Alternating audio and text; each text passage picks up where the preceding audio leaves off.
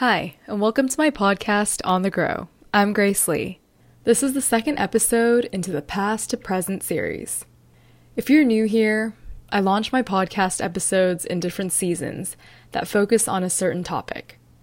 So for this season, I'm sharing stories from my past that I haven't shared and thought I'd be really selective and pick ones that tied into something I've carried with me now. In the last episode, On Thin Ice, I share my five year run with my favorite sport growing up figure skating. I talk about my figure skating ambitions, that mentality of striving for more, what those years taught me, how it applies to where I'm now, and how that chapter came to an end. If you haven't heard it already, you should definitely check it out. In this episode, I talk about my past childhood story growing up in a white majority suburban town and how experiencing racism that young affects you then and now. The anti Asian racism that started this past year with COVID 19 and my experiences with it, and my thoughts on the massive spike in anti Asian hate crimes in the US resurfacing again. I usually spend a couple of days after releasing a podcast episode thinking about what I want to cover with my next episode. I'll jot down a couple of notes I remember from the days leading up to the day I record, and then I'll piece it together in my mind to create a story. I had already been thinking about how I wanted to start off sharing my experiences.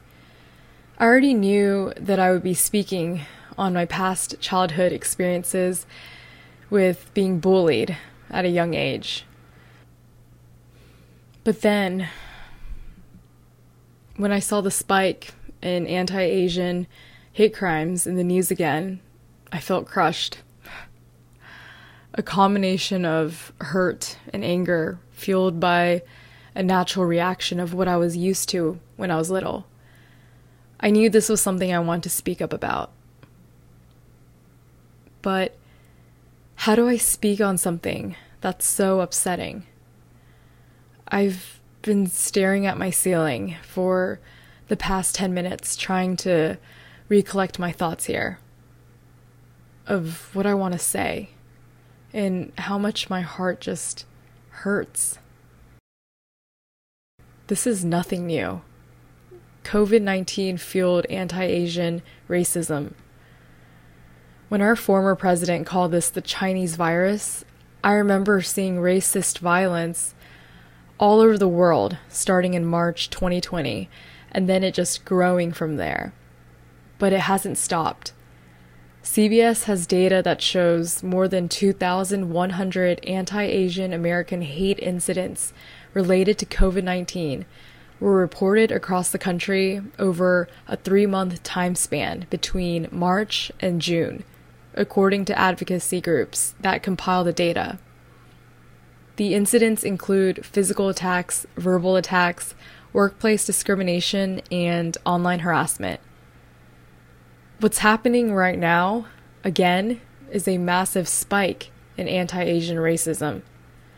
Last year, when it was more candid and it was happening because of our former president blaming China for the virus, I was infuriated.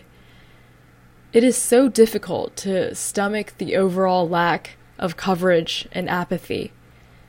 Whenever people choose to act in inexcusable behavior, I always try to understand their thought process of how they could act the way they do what possibly goes through their mind or or hey, maybe doesn't go through their mind and they're really just that heartless. But what is it that makes someone want to hurt someone else? And I know there's pain that is deeper than surface level. People act out of fear and ignorance. In this case, a combination of both. But it's inexcusable. Fear causes people to do hurtful things, including placing the blame on others to make themselves feel better. This sort of hatred and inexcusable actions gives fuel to those who feel they find comfort by blaming others. When people ask me about my experiences growing up in school, there are many memories that I'm happy about. But then, I remember the memories that I wasn't really fond of. The memories where I cringe and try to forget at times because of how painful they were.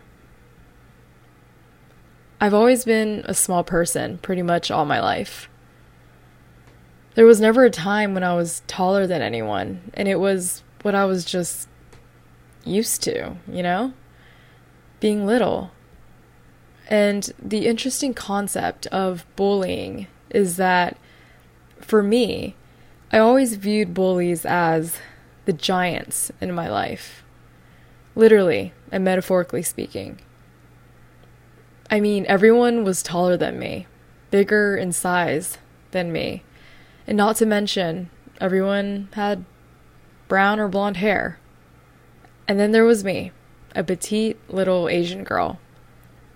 When I was in elementary school, I remember being the only Korean American girl in my class. I got along with a lot of the kids, but there were always some mean girls and mean boys who would pick on me every now and then at the playground.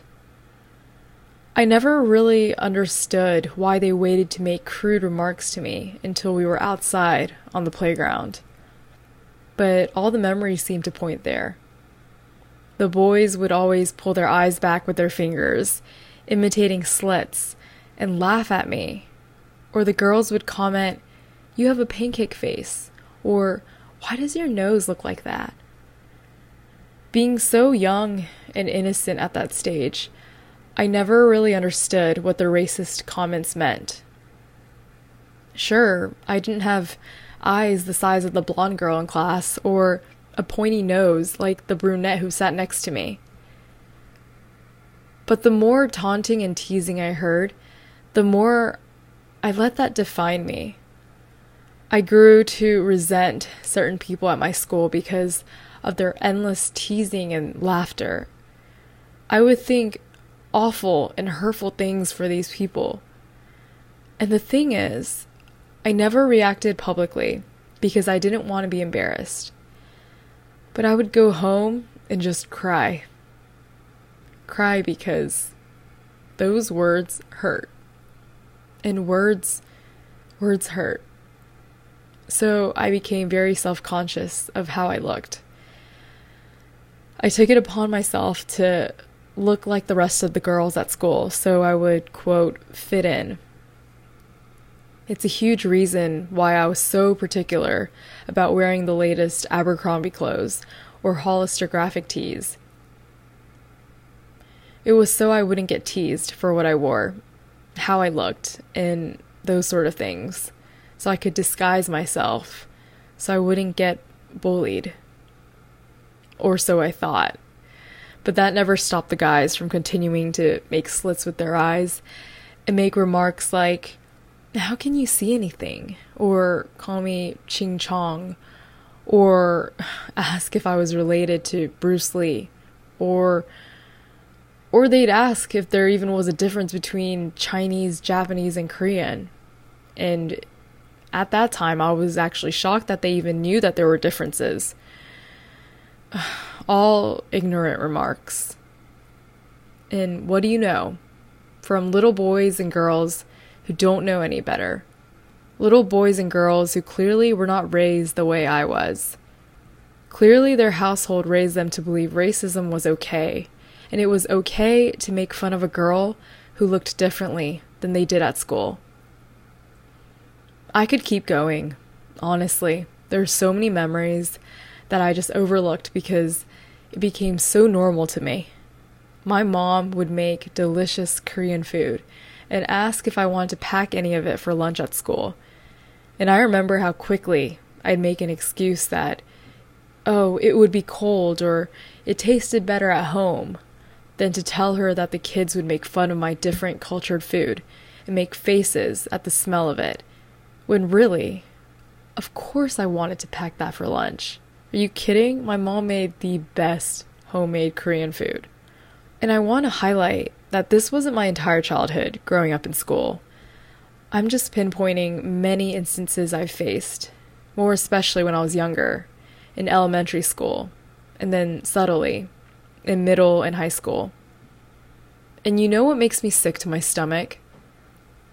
The fact that anti Asian racism is seen as comedy to so many non Asians.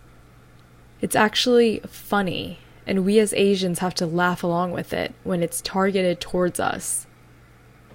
And here's the thing even if you have never experienced race based violence, as a human being, you shouldn't ever condone it. I remember even wanting to highlight my hair at a young age because I didn't want my hair to be black because I looked too Asian. It was like being Asian was a bad thing.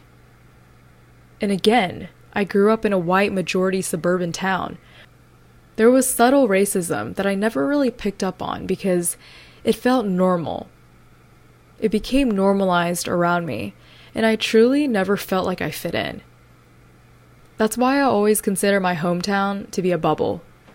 I understood it more when I went to college and realized there were so many diverse and different people out there. I was just stuck in a town where people were close minded, and from then on, I always referred to it as a bubble. That's the thing. Since when was getting bullied and dealing with racism normal? it's not normal, and no one should just let it happen and let it slide because they were raised to just accept it. I think that's a huge component that came out of me experiencing racism at such a young age. Now, when I see anyone getting bullied or called racist remarks, I cannot watch and let that happen. I don't tolerate racism and bullying to anyone else around me. If I see it, I call it out. And I have my family to thank for raising me the way I am. My parents raised me to be respectful and never fight hatred with hatred or violence with violence. But that didn't mean it was okay on my end. I found other ways to react, to be the better person in the situation. Don't let others see I'm affected by it because then it would piss them off even more.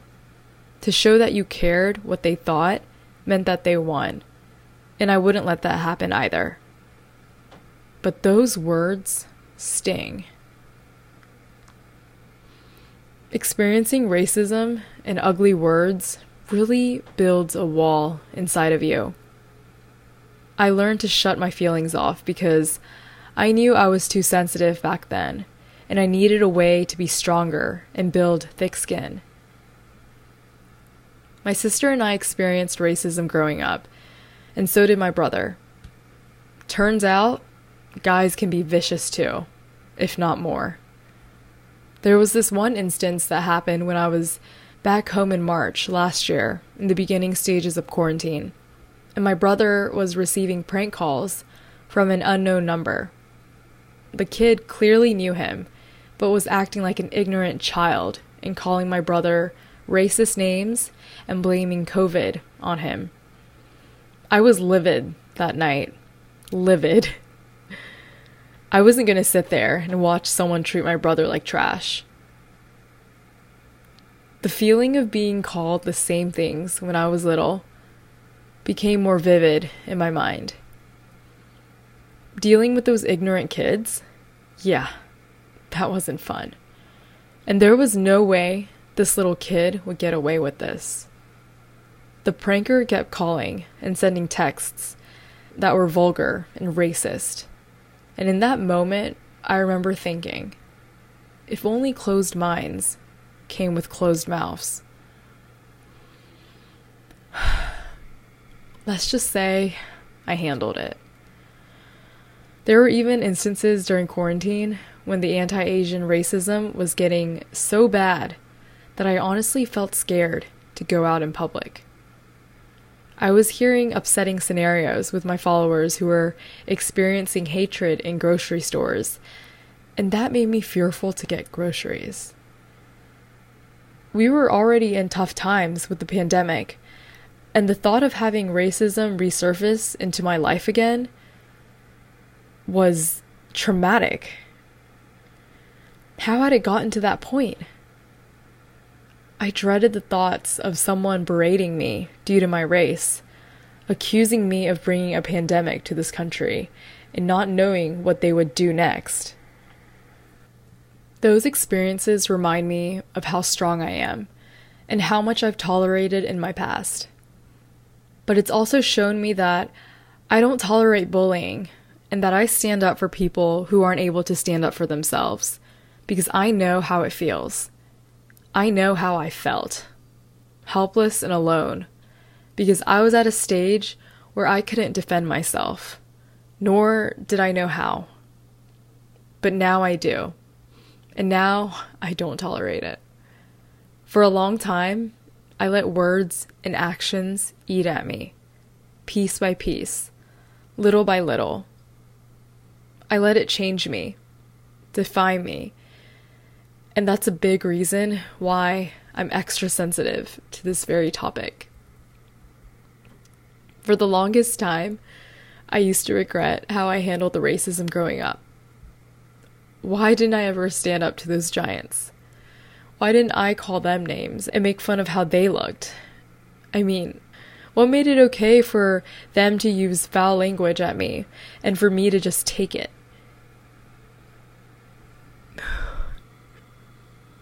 Sorry, it's making me emotional. I used to think I wasn't strong then to handle it because all I remembered were the tears of how much those racist remarks and actions hurt. But I was viewing the definition of strong differently. I thought strength was standing up to the bullies and putting them in their place. But what no one tells you in those moments is that strength looks different in every season. And to not lash out or fight hatred with hatred in those scenarios was my strength. Because I had no idea that that experience would become my strength. Hearing what's happening with anti Asian racism currently in the news reminds me of that very feeling. That feeling where I would play at the Purple Jungle Gym at recess, and that blonde boy would come running up to me, call me names, and ridicule my eyes. I remember his face. I remember his little freckles and mischievous laugh. I remember wanting to shove him so hard down the jungle gym many times that year in school. I blink and I remember flashbacks of all the memories circulating in the back of my mind. My reaction is fueled by pent up anger and sadness for the humanity many of us simply lack. I came across this article a while ago that talked about how the playground is political, whether we admit it or not. I found it interesting, considering that's where I had received racist remarks the most. The article talked about how white parents miss and miss moments to begin talking about race with kids. And speaking of families, let me just also say that if you're not familiar with the Asian culture, we highly respect our elders. We put them in the highest regard and respect, and this sort of peace does not make us weak. And to see our elders getting killed and treated so disrespectfully is just pure ugliness. It's ignorant behavior, and we don't tolerate it. It's a slap on the face. Many may call our peaceful and caring, respectful methods to our elders as a sign of weakness, but I assure you, you're wrong. Racism is a foul game, and when played, you find your humanity shredded little by little, even without realizing it. Maybe the way you play the game is because of your own childhood experiences. Growing up, racism was normalized, so that makes racism normal for you. You kick the ball to the next teammate. Or maybe the way you play the game is because you are ignorant and choosing to stay ignorant and refusing to educate yourself on what being a racist means. You kick the ball to the next teammate. Or maybe the way you play the game is because your grandparents think that way and your parents think that way. So therefore, you should also think that way. Red flag right there for what's that word? Ignorance. You kick the ball to the next teammate. Or maybe you're lacking love or care in your life, and hurting others helps alleviate or bandage your own pain. You've made it to the other end of the field, and it's now you and the goalie.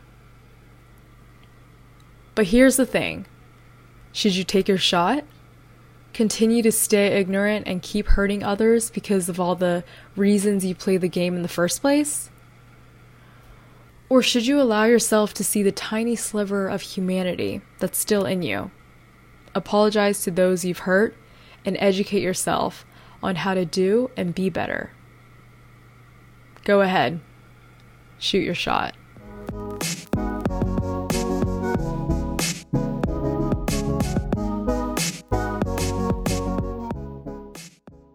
Be sure to follow along and subscribe to this podcast on whatever platform you're listening on.